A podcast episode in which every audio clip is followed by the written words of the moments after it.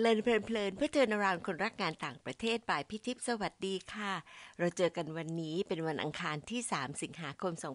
2564 เป็น EP ที่ 61 นะคะ ใน EP ที่ 60 เรื่องทำไมแม่ฟูไบรท์ถึงเชโย พี่ขอสรุปเอเส้น 3 เรื่องเช่นเคยนะคะ เรื่องแรก ความประทับใจเกี่ยวกับความสำเร็จของลูกนั้น ยังคงอยู่ในใจแม่เสมอ ข้อ 2. การที่ลูกเตรียมและใช้เทคโนโลยีให้เกิดการติดต่อระหว่างไม่ได้เจอกัน เป็นเรื่องดีที่จะลดความกังวลของพ่อแม่ และมีค่าต่อใจอย่างมากค่ะ ข้อ 3. ความสัมพันธ์ของแม่กับลูกชาย เพิ่มตามเวลาที่ผ่านไป แค่ได้มีเวลาพูดคุยและแซวกัน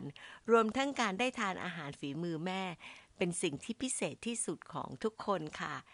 ตอนใหม่ในเดือนสิงหานี้ เริ่มจากตอนที่ชื่อว่าโหมโรงการสื่อสารด้วยสี่ทักษะนะคะ จะทำเดือนละ skill เลยค่ะ เริ่มจากการเล่าที่มาที่ไป พร้อมกับการปูพื้นสู่ EP เซตต่างๆ ที่จะครอบคลุม skill ด้านการฟังพูด อ่านและเขียนนะคะพอเริ่มเดือนใหม่พี่ก็คิดหาธีมอะไรก็ได้ที่เป็นซีรีส์ที่น่าจะเป็นประโยชน์นะคะ นอนนึกจนนอนไม่หลับละค่ะ เคยมีน้องคนหนึ่งเขาบอกว่า เวลานอนอย่าคิด เพราะว่าเช้าตื่นขึ้นมาจะมีงานไปให้เขาทำแต่ครั้งนี้เนี่ยก็สำเร็จดีนะคะ เพราะว่านึกขึ้นมาเลยค่ะว่ายิ่งวัน พี่ก็ยิ่งเห็นความหลากหลาย แหล่งการเรียนรู้ผ่านหู อย่าง Alexa Google Assistant หรือว่า Audiobook ทั้งหลายนะคะ รวมถึง Clubhouse ค่ะที่ฮิตกันมาระยะหนึ่งแล้วล่ะนะคะ ก็เลยเกิดคำถามว่า ถ้าสังคมเคลื่อนไปในการใช้หูเยอะเนี่ย น้องๆรุ่นใหม่น่าจะมีทักษะที่ดี มีสมาธิในการใช้หูฟังได้ดีขึ้น หรือมันใช่หรือไม่ใช่ หรือถ้าไม่พอ มันน่าจะมีอะไรที่มานั่งทำอีกนะคะ ในที่สุดแล้วก็เลยต้องตอบว่า กลับมาสู่เบสิกดีไหม เป็นเบสิกของการดูเรื่องของพื้นฐานตั้งแต่การฟังพูดอ่านเขียนเลยค่ะ เมื่อพูดถึงทักษะพื้นฐานนะคะ สิ่งที่เชื่อมโยงชัดเจนก็คือ มีทำไม มีเพื่อการเรียนรู้ค่ะทำให้นึกถึงหนังสือเล่มหนึ่งนะคะ ที่คิดว่าเป็นหนังสือที่ดีมากที่คนอาจจะลืมไปแล้ว จัดทำโดยคณะกรรมาการนานาชาติว่าด้วยการศึกษาในศตวรรษที่ 21 ของยูเนสโก ตั้งแต่ปี 2539 โน่นนะคะนำโดยคุณชักเดลอสภาษาอังกฤษชื่อว่า Learning the Treasure Within ภาษาไทยคือการเรียนรู้ขุมทรัพย์ในตน พูดถึงการเรียนรู้สำหรับศตวรรษที่ 21 ที่ต้องการเป็นการเรียนรู้ตลอดชีวิต หรือ lifelong learning ที่เราชอบคุยกันละค่ะ ก็ฮิตมาตั้งแต่สมัยนู้นแล้วก็ก่อนหน้านั้นด้วยซ้ำไปนะคะ หนังสือเล่มนี้เนี่ยพูดถึง 4 เสาหลักที่จำเป็นก็คือ การเรียนเพื่อรู้ learning to know การเรียนรู้เพื่อปฏิบัติได้จริง learning to do การเรียนรู้เพื่อจะอยู่ร่วมกัน learning to live และการเรียนรู้เพื่อชีวิต learning to be ค่ะ ตอนนี้พี่อยากจะเพิ่มอีกคำหนึ่งก็คือ เรียนเพื่อรู้วิธีการเรียน ก็คือ learning to learn เป็น 5 เสาหลักเลยล่ะค่ะ เพื่อให้อยู่รอด อยู่เป็นแล้วก็อยู่ยั่งยืนอย่างที่ดรสันติธารเสถียรไทยเขียนไว้ใน The Great Remake สู่โลกใหม่ พี่คิดว่าเสาที่ 5 เนี่ยแหละค่ะมาแรงมาก ก็หนีไม่พ้นใน skill set ทั้ง 4 ด้านอย่างที่พูดเอาไว้นะคะ ก็เลยเป็นที่มาของซีรีส์นี้ ยาวไป 4 เดือนเลยล่ะค่ะพอมานั่งนึกว่าระหว่างการพูดและฟังนั้น เราน่าจะเริ่มตรงไหนมาก่อนนะคะ ก็เลยย้อนมองดูเด็กทารกค่ะว่า ไอ้แต่เด็กทารกเนี่ยนะ ตัวน้อยๆ ก็ฟังก่อนพูดอยู่ดี เพราะฉะนั้นการฟังน่าจะเป็นจุดเริ่มของทักษะที่สำคัญต่อชีวิตเราตั้งแต่เกิดเลยด้วยซ้ำไปนะคะ ก็เลยคิดถึงจูเลียนเทรเชอร์ที่พี่ฟังเขาพูดใน TED Talk วันที่ 27 มิถุนายน 2014 ค่ะ เรื่อง how to speak so that people want to listen คิดว่าน่าสนใจมากเลย เพราะว่าเขาพูดถึงว่า 6 เรื่องที่ เป็นเรื่องพื้นฐานที่ทำให้คนไม่อยากฟัง คือการนินทา การพูดอย่างตัดสินผู้คน การพูดแต่เรื่องลบ การบ่น การพูดแก้ตัว แล้วก็การพูดตามที่เชื่ออย่างไม่มีเหตุผลค่ะ พอดูและฟังแค่นี้แล้วพี่ก็เริ่มคิดเชื่อมโยงว่า การพูดและการฟังเนี่ยมันโยงใหญ่ชัดเจนมากเลย แต่มานั่งคิดว่าถ้ามามองแยกการฟังอย่างเดียวเนี่ย ช่วงหลังหลายปีเลยค่ะที่ผ่านมา พี่ได้ยินได้อ่านแล้วก็ได้ดูมากขึ้นในเรื่องนี้นะคะ เพราะว่าคนอาจจะไม่ฟังจริงจัง หรือสื่อและสาระมันมีมากมายทำให้เราแบ่งความสนใจ แต่พอพูดถึงภาวะผู้นำยิ่งหนักเลยล่ะค่ะ เน้นถึงเรื่องของ two way communications เน้นถึงเรื่องของการอย่าพูดอย่างเดียวต้องฟังทีมงาน และฟังอย่าง deep listening ด้วยนะคะ พี่ก็เลยอยากจะเล่าเพิ่มในส่วนของตัวเองก็คือ เมื่อเราฟังเราต้องฟังความเห็นที่ต่างด้วย นึกถึงตัวเองเลยล่ะค่ะว่า บางทีพี่เตรียมจะกดผ่านแล้วนะคะ ในบางเรื่อง แต่มานั่งนึกว่าปล่อยให้ตัวเราเอง เหมือนอยู่ใต้อิทธิพลอัลกอริทึมไม่ได้ ก็เลยหยุดเพื่อที่จะฟังแล้วก็เอามาคิดต่อค่ะ ก็ได้ฝึกทักษะการคิดแล้วก็การเปิดใจไปด้วย อีกเรื่องที่อยากจะเน้นก็คือ การฟังอย่างจริงจังจริงใจแล้วก็จับความให้ได้นะคะ เป็นเรื่องที่เหนื่อยแล้วพี่ว่ายากมากเลย เป็นเรื่องที่ต้องฝึกฝนอย่างเข้มข้น แต่คุ้มค่ะ ได้เรียนรู้มากขึ้น ฝึกความอดทนด้วยเพื่อว่าจะเก็บข้อมูล แล้วก็ฟังอย่าง active และ deep listening ให้คนที่เราพูดด้วยรู้ว่า เราสนใจแล้วก็อยากฟังจริง ๆ ผู้ที่เราฟังเขาก็จะรู้สึกว่าสบายใจที่จะเล่า แล้วก็อาจจะเล่ามากกว่าที่เขาคาดไว้ด้วยซ้ำไปนะคะ รายการเลินเพลินๆ ก็ยังไม่ค่อยได้เป็นแบบ active listening นักนะคะ ได้สัมภาษณ์สดๆ นานๆ ครั้ง แล้วแต่แขกในรายการต้องการ ก็อาจจะต้องปรับเปลี่ยนให้เพิ่มให้บ่อยขึ้นด้วยเหมือนกันดีไหมคะ การสื่อสารที่มาคู่กันกับการฟังก็คือการพูด แล้วก็ยังคงเป็นความท้าทายของพวกเรานะคะ จะเห็นคอร์สต่างๆ เยอะมากเลย แล้วก็ YouTube ก็พูดถึงเรื่องของการพูดในรูปแบบต่างๆ เวทีต่างๆ แต่ว่าสำหรับพวกเราเองเนี่ย ถ้าพอพูดว่าต้องพูดเป็นภาษาอังกฤษ เรารู้สึกกดดันเลยแล้วเราพยายามที่จะคิดในเรื่องของหลักแกรมมามากเกินไปหรือเปล่า เราก็เลยจะหลุดเรื่องของสาระที่เป็นเรื่องที่สำคัญที่สุด ในการสื่อสาร เพราะเราต้องการให้สื่อให้ผู้ฟังได้รู้เข้าใจ และบางเรื่องอาจจะอยากจะให้เกิดแอคชั่น อยากให้เกิดการถาม อยากให้เกิดการแสดงความคิดเห็น หรือเชิญชวนให้สนใจแล้วก็อยากลองทำค่ะ เรื่องการพูดเนี่ยดูเหมือนจะง่าย เพราะเราพูดอยู่ทุกวัน แต่ที่จริงแล้วปัญหาเรื่องของ communication breakdown อยู่เยอะมากเป็นประจำละค่ะ เข้าใจไปคนละเรื่องสื่อกันคนละบริบท หรือพูดแบบไม่เห็นแก่ผู้ฟังว่าจะเข้าใจหรือเปล่านะคะ นอกจากนี้นะยังมีในเรื่องของการพูดที่แสดงออก หลายรูปแบบ หลายเรื่องที่เราอาจจะไม่ทันได้คิดถึงค่ะ เรื่องของการแสดงออกที่ใช้เสียง การพูดแบบชัดถ้อยชัดคำการใช้จังหวะที่ดี ไปจนถึงการทำให้สาระเนี่ยมันง่ายต่อความเข้าใจ มี introduction มี body มี conclusion มันลักษณะคล้ายกับการเขียนด้วยค่ะ พี่ได้เรียนรู้การพูดจากเวทีต่างๆ ในบทบาทต่างๆ เป็น MC เป็น moderator หรือความจำเป็นที่จะต้องสื่อสารกับ ต่างชาติในที่ประชุมนะคะ มีที่ฝึกปลือ ทั้งเวทีใหญ่และเล็ก ได้ตัวอย่างที่ดีเอามาลองทำตาม ได้ตัวอย่างที่ไม่ค่อยดีไว้เตือนตัวเองไม่ให้ทำโดยเฉพาะในเรื่องของการนำเสนอ ที่ต้องเตรียมตัวทุกครั้ง ดูว่าผู้ฟังคือใคร แล้วเรามีอะไรที่จะแชร์ ให้จุดประกายความคิดของเขาได้อย่างต่อเนื่องค่ะ ส่วนในเรื่องของการอ่านล่ะคะ แฮร์รี่ทรูแมนประธานาธิบดีคนที่ 33 ของสหรัฐพูดงี้ค่ะ not all readers become leaders but all leaders must be readers ไม่ใช่คนอ่านหนังสือทุกคนที่เป็นผู้นำแต่ผู้นำทุกคนเป็นคนที่อ่านหนังสือค่ะ อย่างบิลเกตส์ก็ต้องมีช่วงเวลายาวๆเลยสำหรับการอ่านหนังสือ แล้วก็วอร์เรนบัฟเฟตอ่านเยอะมากทุกวันนะคะ พี่ยังนึกถึง Senator Fulbright ค่ะ ท่านเป็น Rhodes Scholar ไปเรียนที่อังกฤษ ท่านสังเกตว่าคนอเมริกันไม่ค่อยอ่านหนังสือ พี่พี่อ่านแล้วพี่ก็ขำนะ amuse มากเลยบอกโอ้จริงเหรอเรารู้สึกว่าคนอเมริกันอ่านเยอะจังเลย คนไทยซะอีกที่อ่านน้อยลงไปหน่อยอะไรอย่างเงี้ยค่ะ น้อยลงไปเยอะด้วยที่จริงนะ แต่โชคดีมากๆ พี่คิดอย่างนั้นปุ๊บกลับมามองดูนะคะว่า ระยะหลายปีที่ผ่านมา พี่ฟังผู้บริหารไทยหลายคนอ่านมาก บางคนบอกว่าไม่รู้ว่าจะเริ่มเรื่องนี้ยังไง โครงการเรื่องนี้ยังไงไม่เข้าใจเลย ก็ไปหาหนังสือมาอ่านค่ะ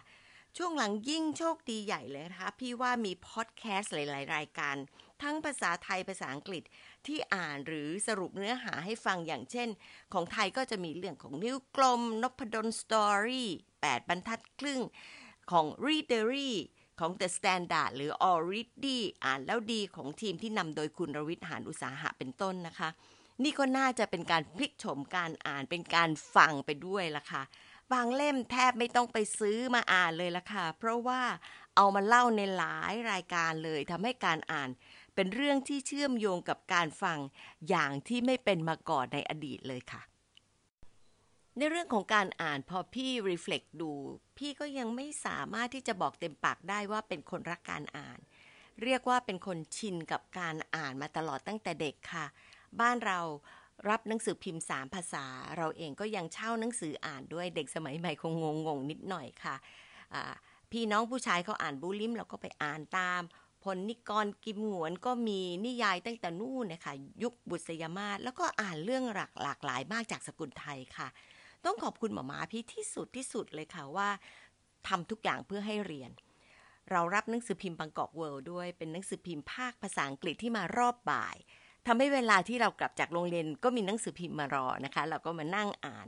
จำได้ว่าเขามีจดหมายมาบอกว่าจะเลิกพิมพ์ เป็นวันที่พี่เศร้ามากเลยค่ะ ก็เลยมานั่งคิดว่า อืมคำนี้แหละเป็นความรู้สึกที่บอกได้เหมือนกันว่า เป็นตัววัดเรื่องของการชอบอ่านเหมือนกันนะเนี่ย ตอนเรียนอยู่เมืองนอก ผูกพันกับ Time Magazine จนถึงทุกวันนี้เลยค่ะ ใครๆในสมัยนั้น อ่านแล้วก็เอามาถกกัน เราก็ตกขอบสิคะไม่รู้เรื่องอะไรสักอย่างเลย ก็เป็นจุดที่ไปซื้อมาอ่าน สิ่งที่ดีมากในการอ่าน Time Fortune พวกนี้ในสมัยหนึ่งมันสามารถจะโปรเจกต์ไปสู่อนาคตได้นานเลยค่ะ สิบกว่าปีต่อมาสิ่งที่เราอ่านมันจะเกิดขึ้น แต่ว่าเดี๋ยวนี้มันใกล้มากเลยค่ะ ประมาณ 2 ปีต่อมามันเกิดแล้วในสิ่งที่เขาเขียนนะคะ แต่ทำให้เราคีปอัพกับสิ่งที่จะเกิดในอนาคต แล้วก็มองรอบแล้วก็รู้จักความเป็นไปของโลกได้มากขึ้นด้วยค่ะ ตอนนั้นก็ยังอ่านนิยายภาษาอังกฤษเยอะเลยนะคะ ตอนนี้ลดไปเยอะ มาอ่านเรื่องของอาร์ติเคิลงานวิจัย เพราะว่าได้ทันความคิดแล้วก็ดูว่า สิ่งที่มีอยู่ในเรื่องของบริหารธุรกิจเนี่ยมีอะไรมากขึ้นอีกก็เลยอ่านเรื่องของการบริหารจัดการไปเยอะเลยนะคะ ฝึกมองความเป็นสากลด้วย แล้วก็นึกถึงช่วงฟูไบรท์ค่ะ มีน้องคนหนึ่งเขาเปลยบอกว่า หนังสือที่พี่ทิพย์อ่านเนี่ยไม่เห็นสนุกเลย ความชอบมันทำให้เรารู้สึกดีแล้วก็สนุกนะคะ น้องๆเป็นยังไงกันบ้างล่ะคะทีมงานวิเทศเนี่ยตั้งใจแล้วก็ ทำใจอ่านข่าวต่างประเทศสักนิดหนึ่งหรือว่าอ่านมากเป็นเล่มๆในบางเรื่องที่เราชอบหรือเปล่าทำให้เรารู้ความเป็นไปของโลก แล้วก็อย่างน้อยที่สุดนะคะ การอ่านข่าว แล้วก็การอ่านอาร์ติเคิลสั้นๆ การดูแค่ผ่านๆก็ยังทำให้เกิดผลดีในการทำให้เกิด small talk ได้ค่ะ ไม่ไปคุยกับต่างชาติแค่คำว่า How was your flight Did you sleep well Is this your first time to Thailand มันจะได้หมดไปแล้วเราก็มีคำที่สาระมากขึ้นมาคุยกันต่อได้ค่ะ แล้วการเขียนมันเชื่อมโยงอะไรกันกับอีก 3 ทักษะนะคะ มันเชื่อมโยงชัดเจนกับการอ่านอย่างแรกสุดแน่นอนค่ะ แล้วก็ในยุคนี้ทั้ง 4 ทักษะมันเชื่อมกันอย่างไม่เคยเป็นมาก่อนละค่ะตัวพี่เองพอมา reflect แล้วก็เห็นว่าขอบคุณการทำงานที่ ทำด้านวิเทศสัมพันธ์ เพราะว่ายุคหนึ่งยุคนี้บางแห่งก็ยังใช้อยู่นะคะ คือฝึกให้แปลและเขียนเยอะค่ะ ถ้าให้เลือกพี่ขอเลือกเขียนค่ะ ไม่ชอบงานแปลเลย เพราะว่าคนแปลได้ดีต้องภาษาดีแล้วก็ลึกซึ้งทั้งสองภาษาเลยค่ะ จุดที่ทำให้พี่เองเนี่ยได้เขียนมากขึ้นเรื่อยๆ ก็คือตอนที่อยู่ทบวงมหาวิทยาลัย หรือกระทรวงการอุดมเนี่ยแหละค่ะ แล้วก็การที่เคยไปพูดใน เวทีต่างๆ ในบทบาทต่างๆ ที่ไม่เหมือนกัน มันเลยเกิดประสบการณ์ที่จะไปแชร์ได้ แต่การเล่าให้ฟังอย่างเดียว เล่าเสร็จจบไปมันไม่อะไรที่อ้างอิงเลยนะคะ ก็เลยจำเป็นล่ะค่ะที่ต้องออกมาเขียน ก็เลยทำออกมาเป็นคู่มืออย่างง่าย ส่วนใหญ่ก็เขียนเป็น bullet point เพื่อที่จะให้อ่าน แล้วก็ elaborate ในช่วงหลังๆ กลายเป็น article ค่อนข้างมากนะคะแล้วก็ต้องอาศัยคนที่เขียนเป็นมาตั้งต้นด้วยกันนะคะ ก็ได้อาศัย พี่ปูนโชติมาที่ฟูไบรท์ที่ช่วยตั้ง แล้วก็ทำให้มี article เยอะขึ้นนะคะ เรียกว่าสำหรับพี่เอง หลักการเขียนของพี่เนี่ยไม่ได้ค่อยได้เรียนจากไหนเท่าไหร่เลยละค่ะ แต่เขียนตามที่คิด เขียนตามที่อยากจะพูด เพื่อนฝรั่งคนหนึ่งเขาบอกว่า เขียนไม่ได้เหรออยู่อยากจะพูดเรื่องนี้ว่าอะไร เขียนตามที่พูดนั่นแหละพี่ไม่ได้ฝึกทักษะอะไรเป็นพิเศษ แต่ว่าด้วยการที่เขียนเยอะมันก็เลยทำให้เป็นเรื่องเป็นราวได้มากขึ้นเท่านั้นเองค่ะ ตอนที่พยายามที่จะรวมตัวนักวิเทศ ก็ได้แชร์ความรู้ในสื่ออีเมลนะคะ แล้วก็ยังเขียนจนกระทั่งถึงทุกวันนี้เลยค่ะ การเขียนเป็นประจำมันสร้างความเคยชินไปอีกรูปแบบหนึ่งนะคะ ทุกวันนี้ early ออกมานานมากแล้วนะคะ ก็ยังทำให้มีความรู้สึกว่าทุกอาทิตย์ต้องหาเรื่องเขียนไอ้การที่จะหาเรื่องเขียนเนี่ยมันฝึกการคิด แล้วก็การรวบรวมประเด็นให้ได้ มันก็เลยทำให้พี่รู้สึกว่าการเขียนของพี่เนี่ยมันสร้าง skill หลายอย่าง ในเรื่องของการมองหาเรื่องที่คนสนใจ การมาจับประเด็น แล้วก็มาการพลิกแพลงวิธีการเขียนให้เราไม่เบื่อเองอะค่ะ แล้วก็มีคนเคยพูดบอกว่า เออ เวลาอ่านแล้วรู้สึกว่าดีนะมันมีความแตกต่างในวิธีการเขียน เออ ตรงนี้ก็ได้กำลังใจแล้วเราก็พยายามที่จะลองดูว่ามันมีลูกเล่นอะไรอีกที่เราสามารถที่จะเขียนได้นะคะ บางอย่างเนี่ยมันคล้ายกับสิ่งที่ได้จากพอดแคสต์ค่ะฟีดแบ็ที่เราได้มาโดยรวมเนี่ยก็ทำให้รู้ว่า เรื่องที่คนชอบอ่านชอบฟัง มันเป็นยังไง มันต้องสั้น มันจะต้องเป็นเรื่องเล่า มันจะต้องเป็นเรื่องที่คนอ่านแล้วจะรู้สึกสงสารเห็นใจ คิดต่อคอนเน c เต็ดกับสิ่งที่เป็นชีวิตของตัวเอง เขาก็สนใจแล้วก็จะมีฟีดแบ็มาให้เรา หรือทำให้ฉุกคิดโดยที่เราไม่จำเป็นที่จะต้องรู้ฟีดแบ็แต่ถ้าเรารู้เมื่อไหร่แม่มันชื่นใจจริง ๆ ค่ะ โดยรวมเนี่ยนะคะ แม้ว่าทุกทักษะเนี่ยจะเชื่อมโยงกันอย่างที่แยกยาก แยกโดดๆไม่ได้เท่าไหร่ แต่พอดูลงไปในแต่ละทักษะ มันมีหลักการมันมีหลักคิดที่ได้มาจากการแลกเปลี่ยน แล้วต้องมีการฝึกปลือค่ะมิเชลโอบามาเน้นให้อ่านมากๆ แล้วก็ท้าทายเรื่องที่เราอ่านโอ้พอฟังตรงนี้ชอบเขามากเลยค่ะว่า ไม่ใช่อ่านจากประเด็นเฉยๆ แต่ท้าทายความคิดของคนที่เขียนให้เราอ่านนะคะ เราก็จะได้เรียนรู้แล้วก็เพิ่มความมั่นใจของตัวเอง ที่จะไปพบแล้วก็ไปคุยกับคนระดับต่างๆ ค่ะ แต่พอพูดถึงเรื่องของการเขียน มิเชลโอบามาบอกเหมือนกันว่า เป็นทักษะที่ต้องฝึกฝน ให้คิดว่าเหมือนครูตรวจงานเราตอนเด็กๆ เนี่ยแหละค่ะ เห็นออกมาถึงเป็นสีแดงเถือกเลยทำให้เราต้องเขียนแล้วก็ปรับหลาย ๆ รอบ แล้วก็จะเพิ่มความชำนาญขึ้น พอฟังเรื่องนี้ ก็เลยนึกถึงน้องๆของพี่เองเหมือนกันค่ะว่า ทีมงานพี่ก็ขยันนิดหน่อย แก้เยอะมากทั้งงานเขียนแล้วก็สปีชที่ยิ่งต้องใช้ track changes ตอนช่วงหลังนะคะ น้องๆตกใจค่ะ มี delete มีคอมเมนต์เพราะว่าพี่ให้ความสำคัญกับเรื่องเนื้อหา ความเชื่อมโยง ความใหม่ ความสดของการคิดที่จะมีประโยชน์ เพื่อตอบโจทย์นะคะ แล้วก็ต้องกลั่นกรองความคิดเพื่อที่จะเขียนลงไปให้ได้ค่ะ grammar เป็นเรื่องรองมากเลยนะคะ มีอยู่สองสามครั้งน้องๆ มาถามว่าทำไมพี่ไม่แก้เลยล่ะ ไม่ทันเห็นหรือเปล่าคะ พี่ก็ไปสร้างความเคยชินเรื่องของการปรับแก้ขนาดนั้นเลยค่ะ ก็เป็นไปอย่างที่มิเชลโอบามาบอกนะคะ เราเองก็ต้องมาปรับแก้ของเราเอง แล้วก็ทำหลายๆดราฟจนกระทั่ง เราอยู่ตัวแล้วคิดว่าใช่แล้วล่ะค่ะ การนำเสนอของเลินเพลินๆนั้น เราพยายามที่จะทำอะไรที่แตกต่าง